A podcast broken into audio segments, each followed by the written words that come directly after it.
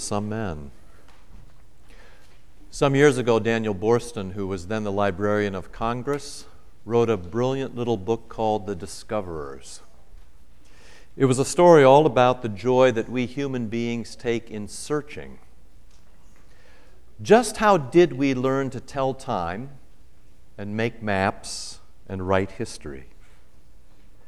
And why didn't the Chinese discover America? Why didn't the Arabs sail round the world? And why did it take so long to figure out that the earth goes round the sun? One way to write history is to write a history of human beings who are seekers man the discoverer, man the adventurer. Even though the biosphere went up for sale last week and the shuttle no longer flies, we still have the bug. The question isn't whether the shuttle will fly again, but when. And now the president tells us that we are off to Mars. None of that finds much opposition because by nature we are seekers. But in a way, our nature betrays us, or at least betrays something about us as human beings. If you are seeking this morning, then in some very real sense, you are unsettled or unsatisfied. If you are seeking, then in some way you feel that your world is still incomplete. If you are seeking, then the Chinese curse has come true for you. You live in interesting times. Interesting, but not satisfying. The gospel today from St. Matthew is just the opposite. This is not about us as seekers, but about Jesus the seeker. In this gospel, Jesus is the one who discovers, and what he discovers is us. Jesus is seeking, and what he wants is you. In Jesus' day, it was considered bad form for a rabbi to have a website or to spam you. It was much like the old days when attorneys were not supposed to advertise. But that, you see, doesn't bother Jesus. The stakes are so high.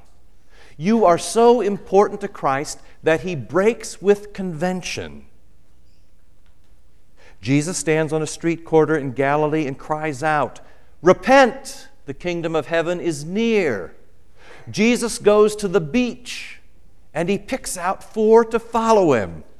Leave your nets and I'll give you something to do that actually matters. I will make you fishers of men. And it works. In all the murkiness of this morning, that may be the most important thing to remember that Jesus' way works. You and I, all of us who are here this morning, all of us who believe, are proof of that. You and I are part of the catch. In a very real way, you and I are the spiritual grandchildren of these four of Peter and Andrew and James and John. You are Christian, of course, because of Jesus, but it was Jesus to those four, and then to the twelve, and then to the 3,000, and then to the church and then to you and to me. That is Jesus' way. It is preaching and teaching and healing and acts of mercy. It is repentance and forgiveness and coming when called. It is being made into a disciple, not being born as one. That is how the church went from 1 to 4 to 12 to 70 to 3,000 to you. Jesus' way works. That may be the most important thing to remember this morning because the world and even the church no longer seems to believe that. You wouldn't know that Jesus' way works by looking at how the church today conducts its business. If you look at which Christians' books sell best, And if you look at which Christian television preachers are most popular, and if you look at which church programs receive denominational funding, they look very much more like Daniel Boorstin than Jesus of Nazareth. Mostly the books and the shows and the programs today are all about us, all about our restlessness, all about our seeking, all about our needs, all about our satisfaction, and all about our success. Mostly the church public in our age has broken down into one long series of tips and strategies and rules for our own personal gain, tricks to relieve our restlessness, to get what we want from life. But there is very little in what goes on in most of the church public today that has anything to do with the Jesus who is in the Gospel of St. Matthew. There is very little about Jesus and his way and his work, very little about repentance, very little about the kingdom of God, not much at all about the cross or his willingness to be there for someone else, to pour himself out in death for you. Even though Jesus' way has been proven to work and ours does not we in our age have all but given him up. The proof, you see, is that our searches never end. The proof that our searches for God never really work is that they never really end. There is always one more book there is always one more television preacher. There is always one more program, one more tip, one more strategy, one more principle for life. So our seeking never stops, and our searches never end, and our restlessness continues until we die tired and unsatisfied. That is not what Jesus meant for the church. That is not the Jesus of St. Matthew's gospel. Where does it all end? It ends at the cross.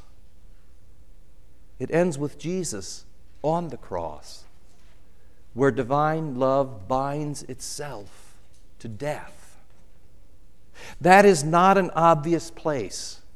It is so not obvious that most of the churches that pride themselves on being open to seekers and seeking no longer have a cross in their sanctuary.